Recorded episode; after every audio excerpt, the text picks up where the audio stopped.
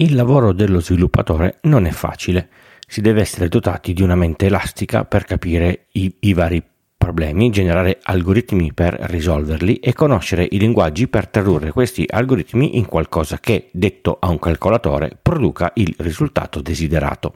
E questa è la parte tecnica. Poi ci sono le pressioni dei project manager e i clienti o utenti finali che vogliono i programmi che non hanno ben chiaro quello che desiderano e non lo sanno spiegare, ma noi oggi ci fermiamo alla parte tecnica, cosa sono e come funzionano a grandi linee i linguaggi di, di programmazione. Io sono Francesco Tucci, mi occupo di tecnologia da prima del Millennium Bug, dell'euro e del grande blackout del 2003. Sono sopravvissuto e sono qui per raccontarvela in puntate brevi e facili, alla portata di tutti, con questo podcast Pillole di Bit da novembre del 2015. La base della programmazione di per sé è facile. Ho bisogno di un certo risultato, lo voglio far fare a un calcolatore, devo dirgli cosa deve fare. Prima devo avere ben chiaro cosa voglio ottenere, questo è fondamentale. Poi devo capire come voglio che questa cosa venga fatta. Genero quindi un algoritmo. Infine mi siedo davanti alla tastiera e scrivo un programma, una serie di istruzioni che passate al calcolatore gli dicono cosa deve fare. Ma io parlo una, una lingua, il calcolatore come abbiamo visto più e più volte in questo podcast può lavorare solo con segnali 0 e 1. Ogni processore ha un suo set di istruzioni che, passate in un certo modo, non scendo troppo nel dettaglio, hanno dei risultati. Per esempio, prendi questi due numeri da questi due posti in memoria, fai la somma e metti il risultato in quest'altra cella di, di memoria.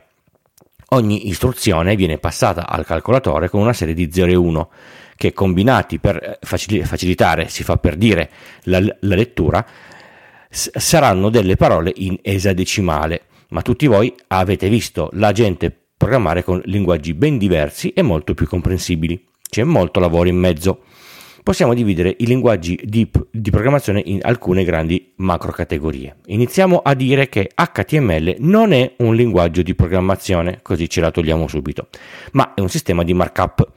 Praticamente dice al browser come deve essere formattata una pagina. HTML dice dai enfasi a, a questo. Sottolinea nel senso di sottolinea il, con, il concetto, non il testo, eh? quest'altro questo è un titolo, questo è un sottotitolo, questo è un sottosottotitolo e, e così via. Grassetto, sottolineato, colori, eccetera, sono cose che poi si vedrà il CSS che vediamo dopo. Nella stessa categoria mettiamo il LaTeX, quello che si scrive LaTeX, ma non approfondisco che siamo off, off topic. Anche CSS non è un linguaggio di programmazione, quello di cui ho detto poco sopra. È un sistema nato per gestire meglio il markup delle pagine HTML in parole povere.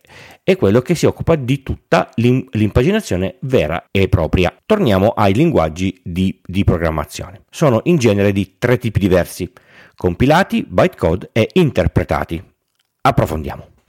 Ogni software scritto, qualunque sia il linguaggio, parte dal codice sorgente, la parte che è in mano al programmatore che lui scrive, commenta, ripeto, commenta e documenta, prova, modifica, corregge e via dicendo. Il codice sorgente non è adatto a essere capito da un calcolatore, è adatto a essere scritto da un umano, va quindi convertito. I linguaggi compilati sono quelli che una volta finito di scrivere il, il, programma, per facile o complesso che sia, questo viene dato in pasto al compilatore che prende il codice sorgente e lo converte in linguaggio di basso livello che possa essere capito ed eseguito direttamente su un sistema operativo e un'architettura hardware predefinita. In base alla bontà del compilatore, il programma raggiunge le prestazioni massime su quel tipo di architettura. Se io sviluppo un software e lo compilo per Windows su architettura 8086, verrà generato un eseguibile. Lo prendo, lo porto su un PC con Windows con un processore, un processore Intel o AMD su architettura 8086 e questo funzionerà. Sto semplificando, i software complessi si portano dietro molto più di un solo eh, file che, che, può essere lanciato. Lo stesso eseguibile eseguibile su un sistema operativo diverso come ad esempio Linux o macOS anche se sullo stesso tipo di processore non funzionerà. Non funzionerà neanche su Windows con un processore ARM a patto di avere Windows che giri su ARM. È un po' come se io prendessi una persona e le insegnassi a fare la guida turistica solo a Roma in italiano. Se la sposto in un'altra città d'Italia sa la lingua ma non conosce il posto. Se la, se la sposto all'estero non sa neanche la, la, la lingua e tecnicamente non funziona. Se voglio rendere portabile un programma con un linguaggio di programmazione compilato, lo dovrò compilare per ogni sistema operativo e per ogni CPU, ottenendo file eseguibili diversi.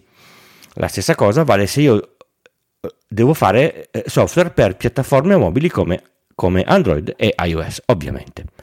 Alcuni linguaggi di programmazione compilati sono C, C++, Rust e Go. È molto complicato tornare dall'eseguibile compilato al codice sorgente, se non praticamente impossibile. Dall'altra parte ci sono i linguaggi interpretati. Scrivo codice, lo porto su qualunque hardware e qualunque sistema operativo, lo lancio e funziona. Wow, magia! No, magari. Sulla macchina su cui lo devo eh, lanciare devo installare l'interprete, al contrario dei programmi compilati che basta l'eseguibile e parte da solo. L'interprete è un programma che esiste per ogni hardware e per ogni sistema operativo. Ce n'è uno per ogni linguaggio, si installa e da quel momento potranno essere eseguiti i programmi fatti solo con quel linguaggio. L'interprete, lanciato il, il programma, lo compila al volo e lo dà in pasto alla, alla CPU baratto un, un'estrema versatilità perché posso distribuire il mio codice in un'unica versione per chiunque con un po' di scomodità, visto che gli utenti dovranno installare un software prima di poterlo lanciare e, e con molta eh, lentezza rispetto a un eseguibile già, già compilato. La compilazione al volo infatti prende molti cicli macchina e rallenta l'esecuzione. Alcuni linguaggi interpretati sono PHP, Ruby, JavaScript che non è parente di Java e Python. Torniamo alla guida. Io le insegno la storia di molti posti diversi e lei parla una sola lingua. In ogni paese dove eh, andrà dovrà esserci per forza una persona che sa la, la lingua della guida e la lingua del posto.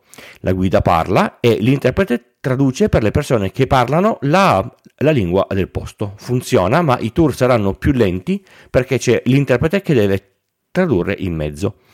In ogni paese devo mettere un interprete diverso. Devo aprire obbligatoriamente una, una parentesi. Se siete un po' avvezzi allo sviluppo web, adesso avrete una domanda. Ma io ho visto del codice sorgente di pagine HTML con dentro PHP e JavaScript. Allora HTML è, è un linguaggio di programmazione. Ve lo ripeto, no.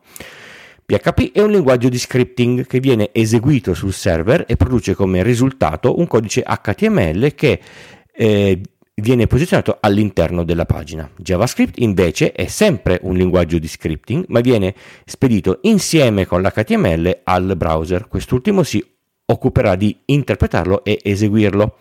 PHP e JavaScript non sono uguali, entrambi servono a rendere dinamica la, la la, la, pagina, solo che uno lavora lato server e uno lato client. Se apri i sorgenti pagina, JavaScript è, è visibile, PHP no. Tra i linguaggi compilati e quelli interpretati c'è la la via di mezzo, come se la nostra guida insegnassimo una lingua facile da tradurre che l'interprete sul posto riesce a, a, a, a tradurre mentre l'ascolta direttamente ai, ai turisti. Lo so, è un, è un po' forzato, programmatori, perdonatemi. Un linguaggio di programmazione che lavora in questo modo è, è Java. Voi programmate in Java, poi date il codice eh, sorgente in pasto a un compilatore che non genera un eseguibile per una specifica piattaforma, ma genera un file che viene definito bytecode. Non è più il codice sorgente, ma non è compilato, è una via di mezzo. Sui dispositivi su cui dovrà essere eh, eseguito si deve installare un, un software che prenderà in, bas- in pasto il bytecode, completerà la conversione in eseguibile e lo farà funzionare sulla macchina in questione. Questo software viene spesso chiamato macchina virtuale perché concettualmente può essere considerato come un computer virtuale che esegue il programma. Anche qui un solo file bytecode per qualsiasi macchina, un, un client installare su ogni macchina, ma esecuzione molto più, più rapida degli interpretati perché il, il file è predigerito possiamo dire.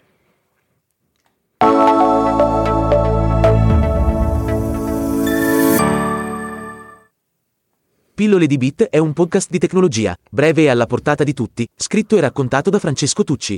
Esce quasi ogni lunedì mattina. È realizzato grazie al supporto dell'hosting Third Eye e del software di montaggio producer di ulti.media per macOS. Il podcast è diviso in capitoli per poter navigare più facilmente con la vostra app di riproduzione e, se volete, per saltare questa parte, una volta imparata a memoria. Se vi interessa una consulenza tecnica in ambito informatico, scrivetemi a pdb-tucci.b o, o sul sito Pillole di Bit con il punto prima dell'it trovate tutti i link e riferimenti delle cose dette in puntata e le modalità per sostenere economicamente il podcast e ricevere i bellissimi gadget.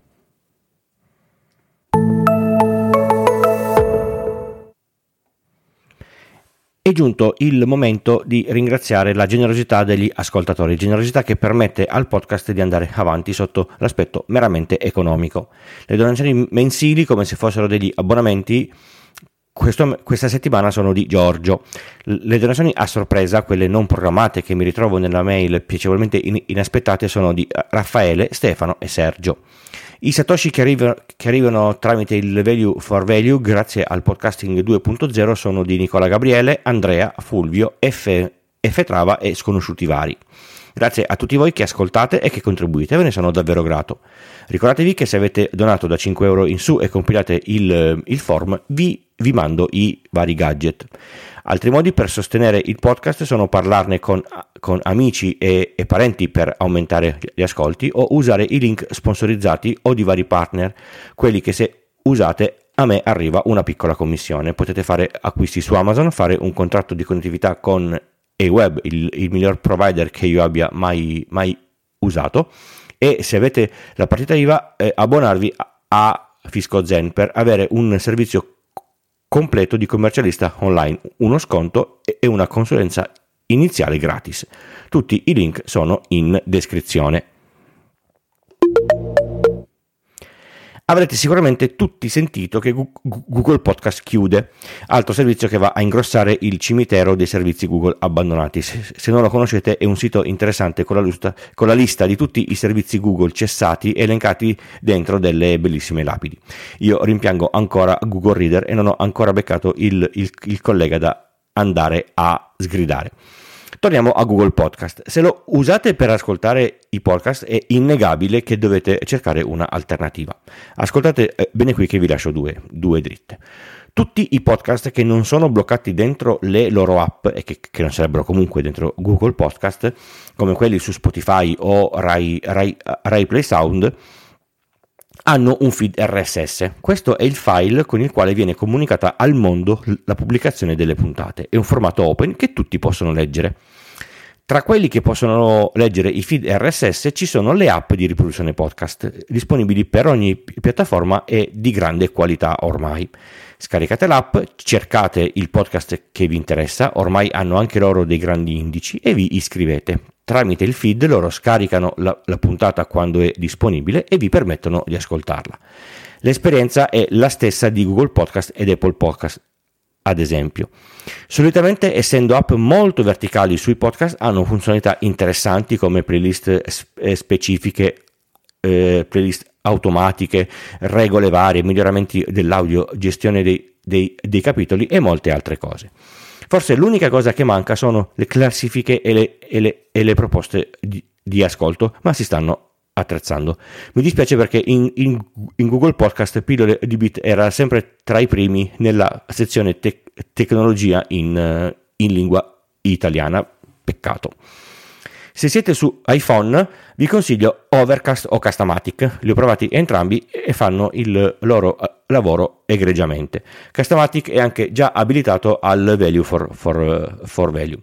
Entrambi hanno la parte per Apple Car e e funzionano sull'orologio. Se usate Apple Podcast, vi consiglio comunque di, di, di farci un giro. È come passare dalla notte al giorno. Su Android, che credo sia la maggioranza degli ascoltatori che usano Google Podcast per ovvi motivi, ho fatto un po' di indagini e le app migliori di cui ho sentito parlare sono Pocket, Pocketcast, AntennaPod e Podcast Addict. La migrazione attualmente è da fare manualmente e va fatta assolutamente prima che Google Podcast chiuda. Prendete i podcast che ascoltate là e vi ve li spostate quindi manu- manualmente li reinserite sulla nuova app. Lei scaricherà le ultime puntate a seconda delle opzioni che avete messo, poi se siete molto indietro potete, potete scaricare man- manualmente purtroppo tutte le altre. È anche un ottimo modo per fare pulizia dei podcast mai più eh, eh, ascoltati che occupano tanto spazio sul, sul, sul telefono se siete di, di, di, di quelli che tengono centinaia di, eh, di, puntate che prima o poi forse ascolterete. In ogni caso sto, sto lavorando per spostare il podcast anche su YouTube Podcast che dovrebbe essere il sostituto di Google Podcast. Tutti i link delle app che ho nominato sapete dove potete trovarli. Grazie per essere arrivati alla fine di questa puntata di pillole di bit.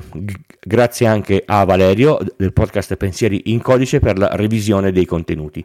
Di, di lui eh, mi fido tantissimo che di mestiere fa il, il programmatore. Ci leggiamo in settimana sul canale Telegram in attesa della puntata della settimana prossima. Ciao!